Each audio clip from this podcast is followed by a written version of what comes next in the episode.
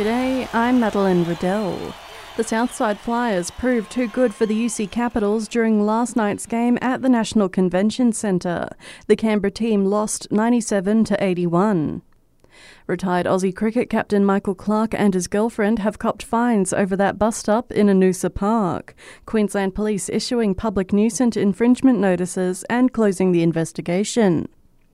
Meanwhile, Aussie Alex de Minaur made it look easy in the end, a straight sets win to advance to the fourth round at the Oz Open. He beat Frenchman Benjamin Bonzi 7 to 6, 6 to 2, and 6 to 1. I'm very happy, I can't lie. Um, as a kid, this is what you train for to be playing on this court in front of you guys in the biggest stages of the world.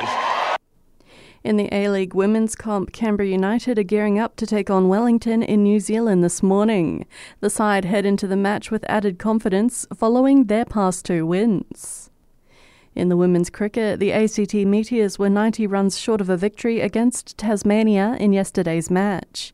Captain Katie Mack says the game got away from the team. We let them score about 20 runs too much, and it makes a difference. Um, a few girls had to take a few chances that they wouldn't have, and I think if we had them for that 250, 60, we definitely would have been a really good chance of chasing it down. Just yeah, got away from us a bit. And the Canberra Cavalry's final match against the Sydney Blue Sox is set to go underway today.